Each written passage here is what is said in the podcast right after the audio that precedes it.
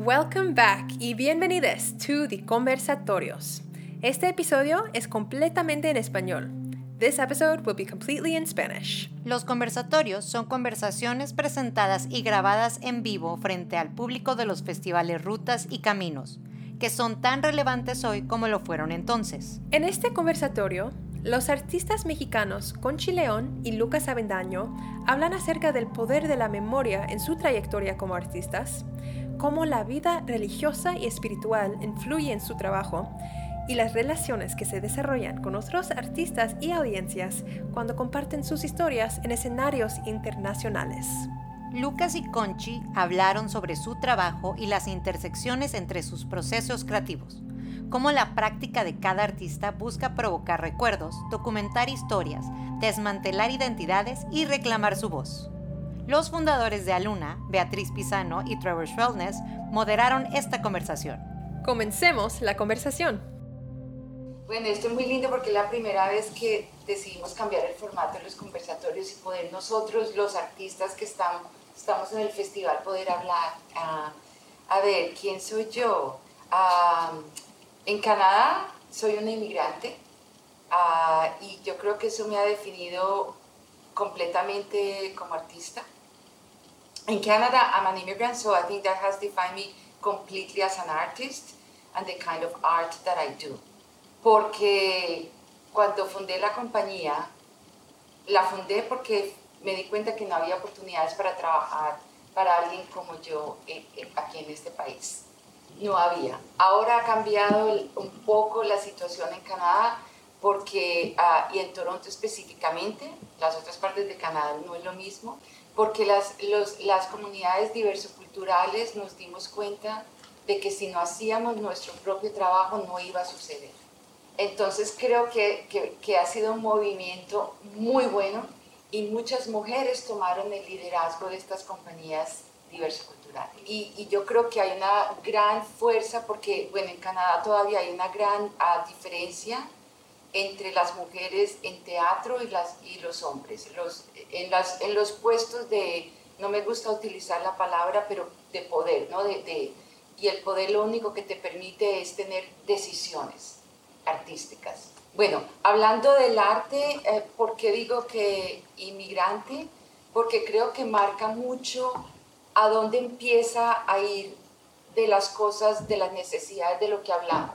Yo comencé con una trilogía sobre la, la guerra y la mujer, Colombia específicamente. Tenía una gran necesidad de contar la historia de Colombia. ¿Qué pasa? que para que el canadiense entienda Colombia, las obras en sí tienen que contar muchas cosas que yo no tengo que contar si la presento en Colombia. Yo espero que ahora, después de 17 años, ya no tenga que hacer eso o, sea capaz como artista de, encontrar otras maneras. Porque lo que veo en mi país ha sido la que se olvida la memoria, se, borra todo el tiempo rápidamente. Uh, en Colombia la situación, muchas de las niñas escogieron la guerra uh, buscando una libertad como mujeres y protegerse de una violencia entonces, a todas esas obras eran, había que narrar mucho una historia, un contexto distinto. Y yo creo que parte de, la belleza de tenerlos a ustedes aquí es que ustedes me están ayudando a que ya no haya que estar contando todo ese contexto. Canadá está empezando a ver otros mundos con este festival, porque me parece que, uh, estaba esta mañana hablando, es, es es no es comunicarnos solo a través de un idioma, sino entendiendo que hay otras perspectivas, que, que la vida se ve de otras maneras que es lo complicado cuando hablamos de diversidad y de que si somos iguales. No, hay otras perspectivas. Y eso es lo que quiero traer aquí, otras formas de ver la vida. Pues ahora yo soy Lucas Avendaño, Digo ahora porque ahora Lucas Avendaño creo que se puede reducir a ser una invención. Una invención que ahora puede sintetizarse como la punta de, de un iceberg, porque si bien Lucas Avendaño es esta punta de este iceberg, pero este Lucas Avendaño es el cuarto de siete hijos, es huérfano, eh, es homosexual y así muchas, muchos vectores coinciden en esta punta. Creo que el último vector que se ha sumado a esta invención es que ahora es el hermano de un desaparecido en México. Y bueno, eh, yo ahora digo que hago etnografía desde la escena, porque considero que mediante este ejercicio etnográfico de la escena es como la memoria puede permanecer más tiempo. De repente parecía que el Internet nos agobiaba con tanta información que aparecía, pero la realidad tan complicada de México, por ser un país tan grande y tan diverso, la cantidad de realidades podría asimilarse y de sucesos podría asimilarse a la cantidad de noticias que hay en el Internet. Y bueno, yo poder estar en la escena es como darle vigencia a este cúmulo de realidades y de complejidades de México para que pueda sostenerse como cuando pagas, cuando, como cuando pagas un, un evento en internet y que cuando abres tu perfil es lo primero que aparece. Y entonces esta invención que es Lucas Avendaño es lo que le gusta o es lo que intenta hacer, sostener esta memoria más tiempo como un evento pagado. Yo soy Conchi León, soy de Yucatán y en mi teatro está la huella de mi lugar de nacimiento. Y eso tiene que ver con cómo mi abuela me enseñó a mirar el mundo. Mi abuela era una mujer maya que leía la naturaleza. Ella decía, acaba de entrar la mariposa de la lluvia, bajen la ropa, va a llover. Entonces salíamos todas a, a, meter la ropa que estaba en el tendedero. Mis hermanas se iban a acomodar la ropa y yo me quedaba mirando la ventana. Y empezaba la lluvia, una lluvia furiosa. Y yo decía, mi abuela es, hace magia. ¿Cómo podía anticipar la lluvia, incluso en días muy soleados? Ella siempre estaba, estuvo alimentando mi imaginario con historias. Historias que tenían que ver con mi lugar de nacimiento, historias que a veces ella distorsionaba en su cabeza, historias que me contaba más allá de ella. Y cuando hablo, cuando digo historias más allá de ella, me refiero a esas historias que las mujeres no cuentan por vergüenza. Y esas historias son de las mujeres cuando son golpeadas, eh, violadas, eh, cuando ven sus hijos muertos en manos de sus propios esposos. Eh, muchas veces cuando mi abuela contaba esas historias tenía que parar a llorar. Y eso era un momento muy incómodo para mí siendo una niña. Yo no sabía dónde mirar cuando mi abuela lloraba. Y creo que buscando dónde colocar esa mirada encontré el teatro. Mi abuela muere y yo me quedo con todas sus historias. Y entonces encuentro en el teatro el lugar, donde puedo dejar fluir esos recuerdos y que no desaparezcan como desapareció mi abuela del mundo. Porque la gente muere y desaparece. Cuando mi abuela murió, mi mamá me obligó a besar su cuerpo muerto. Y yo recuerdo que aquello era tan frío como una piedra. Eso no era mi abuela. Mi abuela era el ser más cálido del universo. Y siempre estuvo en mi familia esta presencia de mujeres, el gran matriarcado. Al no tener historias de mi abuela sobre mujeres, tuve que salir a buscarlas en la calle. Y así empiezo a platicar con mujeres que iba conociendo en la calle. Todo empieza con una mestiza, que es como llamamos nosotros a los indígenas en Yucatán, con su huipil. Ella tenía su huipil, pero unos lentes ray tipo bota, y era una imagen poderosísima y yo me detuve porque no podía seguir caminando sin saber por qué una indígena tenía lentes ray Y lo que tenía era un golpe en el ojo, su esposo lo había golpeado y ella se estaba cubriendo. Y cuando me contó esa historia fue como si me golpeara a mí, por las veces que mi madre, mi abuela y mis hermanas habían sido golpeadas. Y así comienzo entonces mi forma de escribir teatro, que es eh, dialogando con comunidades, lo que yo llamo pequeñas comunidades, grandes historias. Eh, y después empiezo a dirigirlos, a, a dirigirme hacia poblaciones específicas. En los últimos cinco años en las cárceles, eh, algunas de máxima seguridad y algunas cárceles no, digamos, solamente centros de readaptación.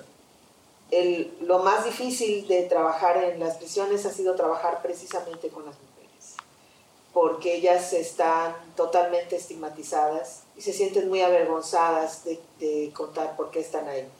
En los últimos tiempos he intentado que mi trabajo tenga una conexión con su sociedad, desde recuperar eh, ritos y costumbres, vincular teatro y educación, teatro y salud, y creo que eso ha generado respuestas hacia el interior de la compañía y en un caso muy utópico hacia el interior de una comunidad.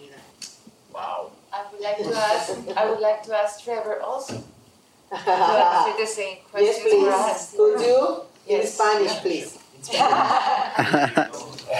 I, I initiated a project called No Hay Quien Sepa, Eso, entonces empecé un proyecto que se llama No hay quien sepa, uh, which uh, that name we stole from a story about Bea's father. que ese nombre nos lo robamos de una historia que Bea contó acerca de su papá. But uh, it just resonated because it seemed to fit a certain line of stories that we were hearing from Colombia. Pero resonó mucho conmigo porque se, tenía algo similar con las historias que escuchábamos y escuchábamos de Colombia. Um, about a town uh, on the Magdalena River called Puerto Berrio. sobre un, un, un pueblo en, en, en el río de Magdalena, uh, in Colombia, en Colombia, and uh, it, it, where um, the, the river was being used as a mass grave, and parts of people's bodies were floating up. donde el río está usado como una, ah, Cementerio. un cementerio y podías ver partes de, de los cuerpos flotando en el agua. And in Puerto Berrio, people would take them and put them in the mausoleum, Y la gente en, en, en la ciudad los- se los llevaba a los mausoleos. Mausoleos. mausoleos and and uh, and then they would pray for them. y rezaban por ellos. PNAs. Uh, and Los no identificados. and then they uh, and and so that that gesture of um, reaching out to somebody who is lost Ese gesto de tratar de conectar con alguien que está perdido and the connection with loss, I thought was a place to think about how we feel lost here. y esa conexión con la pérdida tiene que ver cómo nos sentimos nosotros a veces perdidos aquí. Uh, but after some research, I found like many more direct connections between Canada and Colombia. Pero después de, de estudiar más, investigar más, encontré más similares, sim- cosas similares entre Canadá y Colombia. and uh, specifically mining companies and the influence of international business on the conflict in Colombia. Y específicamente cómo están todas las compañías mineras en Colombia y también cómo eh, otros lugares de poder o Canadá tiene influencia en muchas cosas que Colombia decide. I discovered that because of the way of financing works in at the Toronto Stock Exchange, it's easy to take a big risk and buy the rights to mines in places like Colombia. At the time, 75% of mining exploration was financed through Canada. So, um, so we, and, but we, we had we had this. So we met a few people. We we did and we did these video experiments. How they affected us as artists. Entonces conocimos a varias gente, hicimos estos videos experimentales y, cómo, y hablamos de cómo nos afecta esto como artistas. and we used the video to create a, um, uh, a kind of uh, Jungian dream documentary.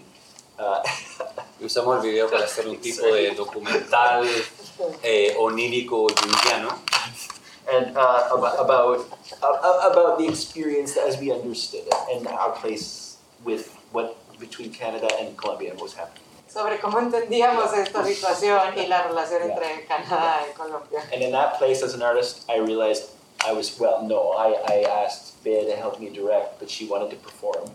Y así, en esa situación fue donde como artista le pedí a Bea si quería dirigir, pero ella no, ella quería actuar. because we were inventing a form, and so I had to be my own director. porque estaban inventando una forma nueva, entonces Trevor tenía que ser el director. And so that, that was my path to becoming an artist who, who began projects as opposed to a designer who is usually supporting a project. Okay. Sí, que se convierte en, lo traduzco, tenemos una relación. Le entiendo su cerebro. But now this is the part about you. No, uh, de, de, de, de, que eso lo convirtió porque fue un lenguaje que empezamos a desarrollar con el video y el único que lo podía hacer era él realmente, porque empezamos, era un lenguaje nuevo estético para nosotros. Entonces se dio cuenta que el único que lo podía hacer era él. Entonces fue, eh, pasó de ser solo porque él, ve el diseño escénico como alguien que apoya pues sí, sí. Al, al, creador y ahora él tomó el otro lado de ser el que empezaba a crear proyectos también. Uh, um, there's some beautiful connections between the work that are uh, that open things up to me. But as if I can ask a question, as somebody who grew up in Ontario, hay, hay, hay cosas interesantes que se cruzan entre sus obras, temas que tocan temas similares. Uh, I, I think we don't see a lot of theater that has so much religious imagery. Eh, Trevor cuenta que aquí no se ve tanto teatro que tenga tanta imagen religiosa. And our relationship is different. Y nuestra relación es diferente. Uh, uh, This place was settled by Protestants mostly. Eh, este lugar fue colonizado por protestantes principalmente. Who like to work until they fall down. Que les gusta trabajar hasta que se desmayan. And, uh, and, and, and, and our, the imagery just doesn't come up in the same way. Y las imágenes no, no, no están presentes de la misma manera. And so the spiritual life that is expressed, it's not just Christian iconography I'm, I'm curious about. It's, um, it's, it's, it's, it's how it's taken and, and, and used as, as, as, part of a theater language. No es la iconografía propiamente tal lo que le interesa, sino cómo se incorpora en un lenguaje teatral. And, and, and what, what, what, what lives feed into that, where the, uh, we, because it's, uh, it's like watching a language I kind of know, but somebody's speaking so differently with it. Pero, ¿y, ¿y qué es lo que lo, lo alimenta? Como que ve un lenguaje que sí conoce, pero está presentado de otra manera, alimentado de otra manera. So I guess I'm asking about your relationship to, to, to these things. Estoy preguntando cómo su relación con esto, con estos iconos, con estas cosas. Bueno, yo detesto la iglesia. Sin embargo, crecí en una familia católica donde Dios lo componía todo. Eh, pero también donde una de mis tías, siendo con 13 años, el cura la embaraza. En una ciudad donde un cura escondió a una niña de 13 años para que no le hicieran un aborto porque habían em, instancias de derechos humanos tratando de practicarle un aborto a esa niña. Yucatán es un estado muy católico y, y como no, si fuimos conquistados de manera brutal por los... Y tenemos nuestras pirámides eh, enfrente de estos enormes conventos, iglesias las imágenes de los santos, de las vírgenes, muchas veces tienen los huipiles. Y la cultura maya encontró eh, un sincretismo entre la religión católica y la cultura maya. La cruz eh, es verde porque está fusionada con la ceiba, que es el árbol sagrado de los mayas. Y para mí siempre fue demoledor ver cómo todo podía perdonarse por la palabra de Dios. Pero también hay una inocencia en todas estas personas que creen en este ser superior que va a venir a componerlo todo. Eh, yo siempre he tenido una relación muy tensa con mi madre respecto a la iglesia católica. Si yo la cuestiono sobre los curas pederastas, me deja de hablar por un año. Y como para mí es importante dialogar, prefiero poner estos símbolos desde un punto de humor. Y en el caso del manantial del corazón, estas mujeres como son sacrificadas, crucificadas por su propia historia. Es, esta, la construcción del sincretismo de verdad tiene imágenes muy poderosas que, que se ven en las comunidades y también tiene historias y leyendas que son muy, muy poderosas. A mí me seducen los depósitos de la fe. Y en México siempre aparece la guadalupana en un opal, en una tortilla, en, la mancha de lodo del piso. en el cuerpo de una vaca y la gente verdaderamente cree en eso. Y para mí siempre es muy seductor eh, llegar a, a esas historias y ponerlas en el teatro.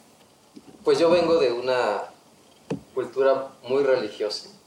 Eh, yo nací en el istmo de Tehuantepec, en Oaxaca, entre Zapotecas, y crecí con mi abuela. Y mi abuela antes de acostarnos a dormir me llevaba al altar a, a persinarnos y a rezar. Y cuando despertábamos era lo mismo. Lo primero que hacía era ir al santo, acomodar las flores, limpiar y otra vez me llevaba a persinar y a rezar. Eh, es decir, somos una sociedad muy religiosa, pero religiosa no, debo, no debe entenderse como catolicismo o cristianismo o judeocristianismo, sino religiosidad como una totalidad, como una cosmogonía. La primera orden religiosa de evangelizadores que llegó en lo que fue llamado Nueva España fueron los franciscanos. Y en su manual para llevar a cabo el proceso de evangelización, habían tres preocupaciones fundamentales, la poligamia, la sodomía y la idolatría. La idolatría entendida como esta multiplicidad o este desdoblamiento del, del ente. Y de ahí es donde puedo decir que somos una sociedad muy religiosa. Un día mi, tío abuelo me llevó al campo y me hablaba de las plantas. Y repentinamente me preguntó, ¿dónde está Dios?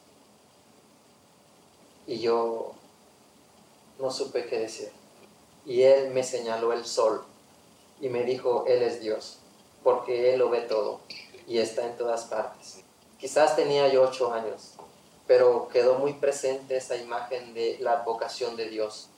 A esa misma edad eh, empecé a participar en las comunidades eclesiales de base.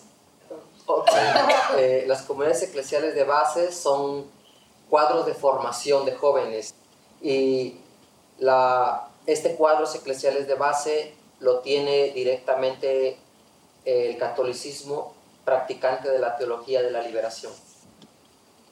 Y en un retiro espiritual, un día se presentó el obispo. Para entonces yo tenía 15 años. Y me dijo, y nos dijo en su homilía, no basta con rezar. Después de esos 15 años yo me fui a, a- me fui a la montaña y dejé de profesar la religión católica. Llegué a una comunidad donde todos eran bautistas.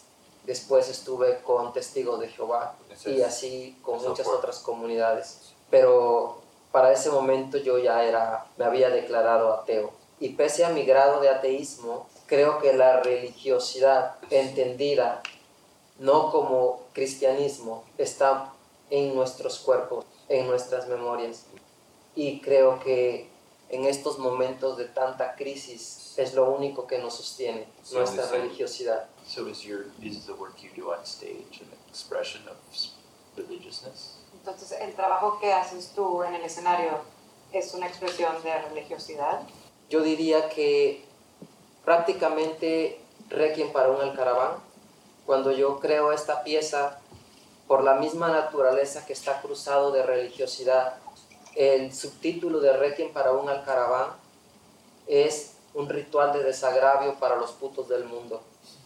Ah, ok.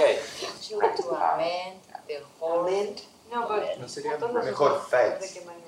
¿Facts o, o como, o como, como como, como- con todo, con todo el- con toda la connotación despectiva que pueda tener en cualquier lugar Pues, alguien ya. no heteronormado.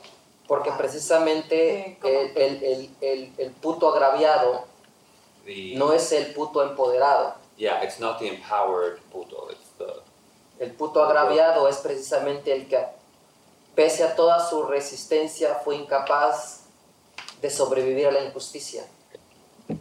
Y bueno, aún en la actualidad. Another thing that's happening right now in Canada Otra cosa que está pasando ahorita en Canadá is there's a lot of conversations around um, reconciling or repairing relationships with indigenous nations here. Hay eh, Hay muchas conversaciones ahorita para poder reconciliar nuestra relación con las gentes indígenas, con la gente indígena. We recently had a truth and reconciliation um, investigation. Hubo un- una investigación, un comité de verdad y justicia para, recon- para la reconciliación. How they called it in Peru? It- yeah, they've had similar. Anyway, um, Chile is called something like that. yeah. Um, uh, Hmm, hmm, hmm. When I, um, but when I hear indigenous artists speak about their place here, Pero cuando escucho a los artistas indígenas de hablar de su lugar aquí en, en Canadá, the word they're interested in using is resurgence. Entonces, No hablan de reconciliación, sino que hablan de resurgencia.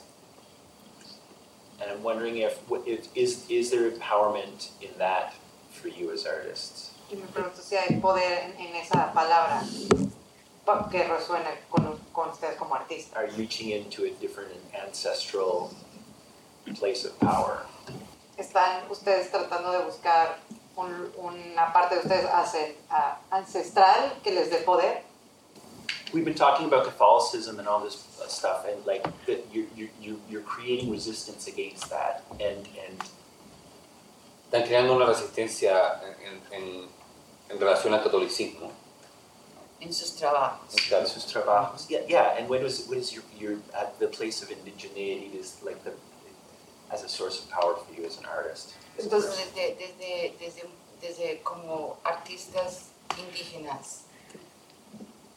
Eh, Sorry, Trevor, it's, it's complicated. Just it's, En mi caso creo que está la magia, que es real, el, misticismo, que también es real y que hemos sido testigos todos, la sabiduría que puede curarte con una hierba que toman de la calle y te hacen un té y, y lo bebes, el poder de la palabra indígena que puede ser política, poética, eh, denunciativa en una sola frase, también puede ser esperanzadora.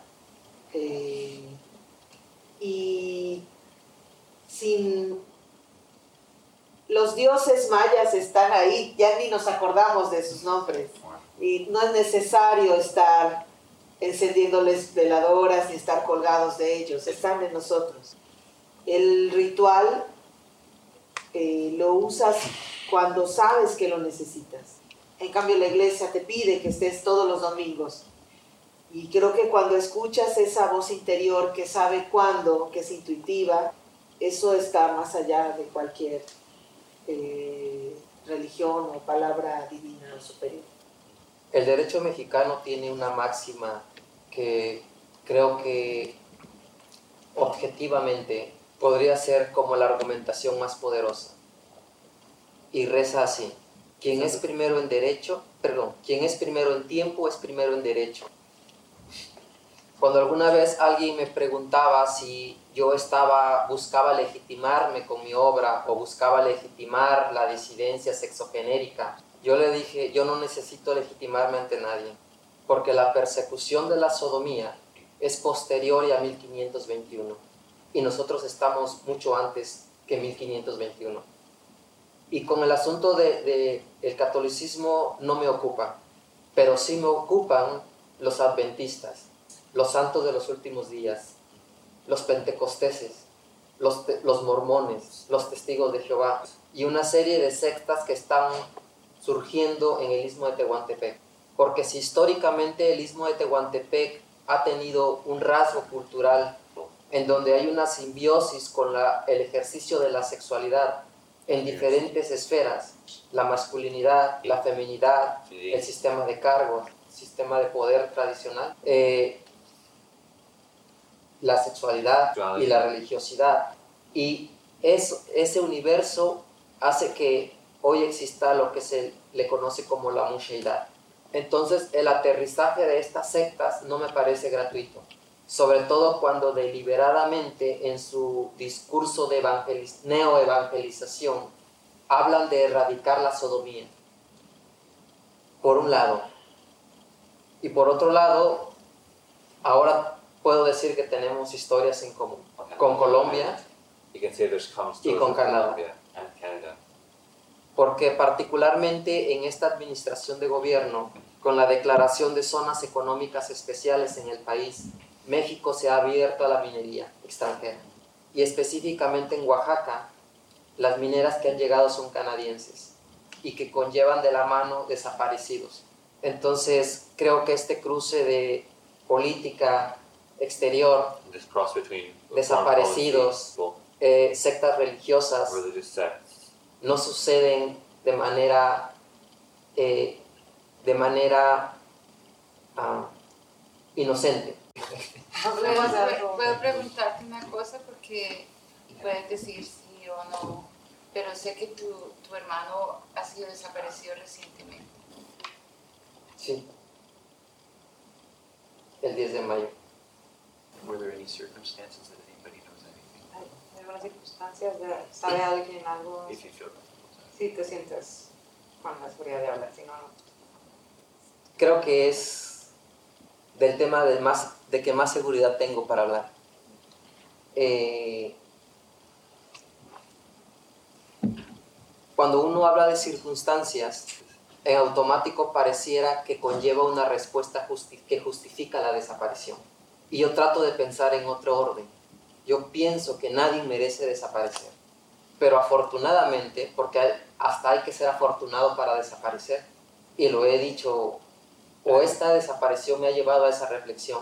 Si Bruno hubiera desaparecido en una colonia considerada peligrosa, las autoridades me dirían, ¿qué, haría- qué hacía tu hermano en una, en una colonia peligrosa?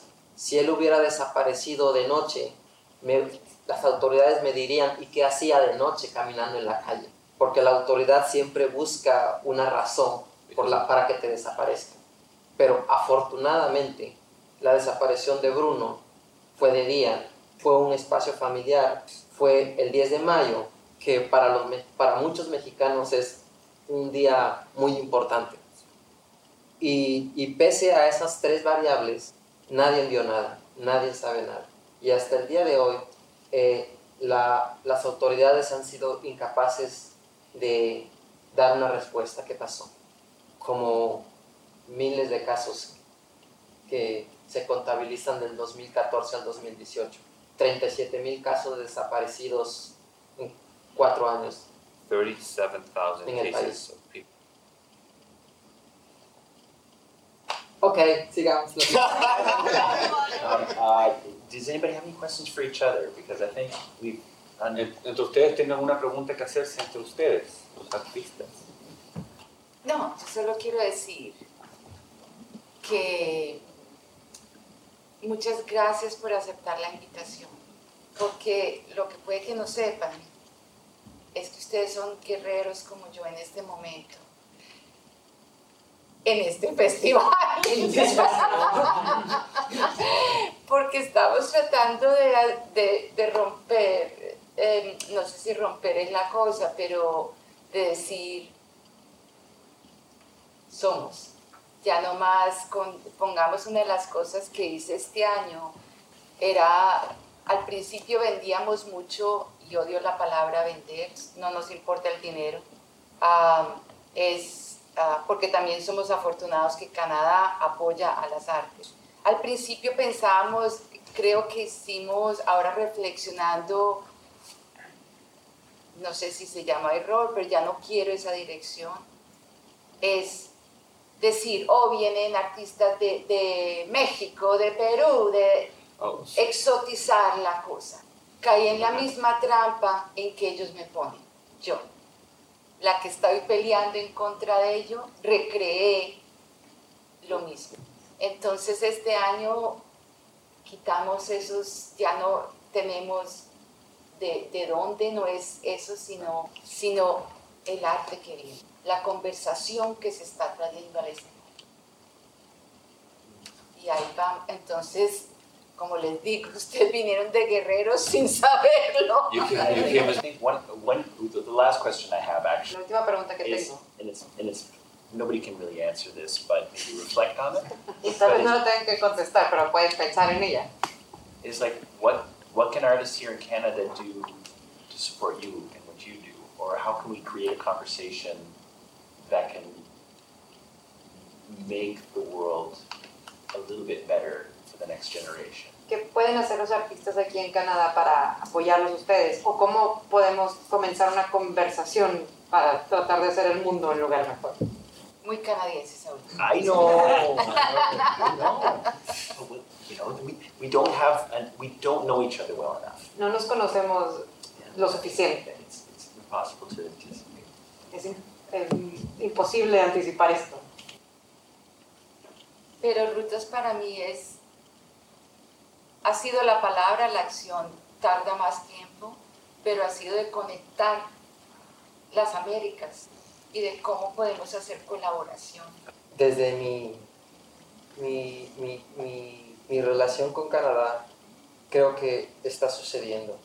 La primera vez que vine a Canadá fue en el 2000, enero del 2015, eh, Saskatchewan. Ah, el año pasado Last que year. nos conocimos, Beatriz, y, y ahora ya no solo he conocido a Beatriz, sino he conocido a la comunidad, a la red de Beatriz. Y he coincidido con Daniel, que sabe que en el santuario de las mariposas utópicas puede llegar cuando pase por el istmo de Tehuantepec. O a Mérida que he ido varias veces y que también la, la hemos decretado otro santuario de mariposas utópicas en Tapanco, Centro Sí. Que a pesar de que no, nos, no habíamos coincidido en espacio, en they haven't espacio, space. nos vamos acompañando. Yo soy utópica y creo que, que sí cambiamos el mundo haciendo teatro. Eh, como decía Eugenio Barba, el teatro es sagrado no porque cambia a los demás, sino nos cambia a nosotros. Yo al vivir en un entorno de violencia, era una mujer que, era, que tenía severos problemas de ira.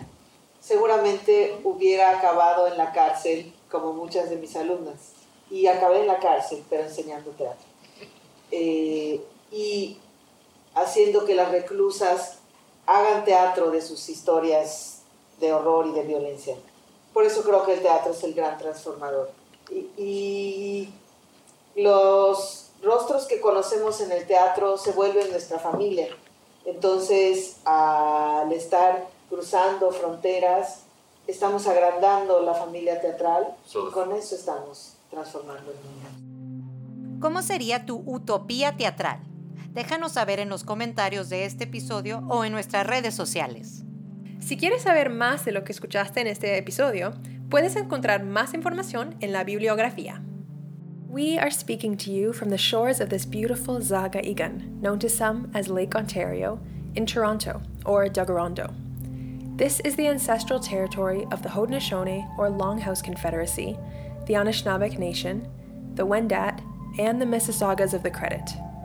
This land is covered by the Dish with One Spoon Wampum and Treaty 13, also known as the Toronto Purchase. Araluna, we remember that people can begin to heal when they are hurt. We are committed to artful participation in disagreements. We are committed to unsettling ourselves towards connection, respect, and justice for all people who now live in this city, which has been a meeting place since time immemorial. Radio Aluna Teatro is produced by Aluna Theatre with support from the Toronto Arts Council, the Ontario Arts Council, the Canada Council for the Arts, the Department of Canadian Heritage, the Metcalf Foundation, and TD Bank. Aluna Theater is Beatriz Pisano and Trevor Shellness with Sue Ballant. Radio Aluna Theater is produced by Mónica Garrido and Camila Díaz Varela. For more about Aluna Theater, visit us at alunatheater.ca, follow at Aluna Theater on Twitter or Instagram, or like us on Facebook. Miigwech and Nyawangoa.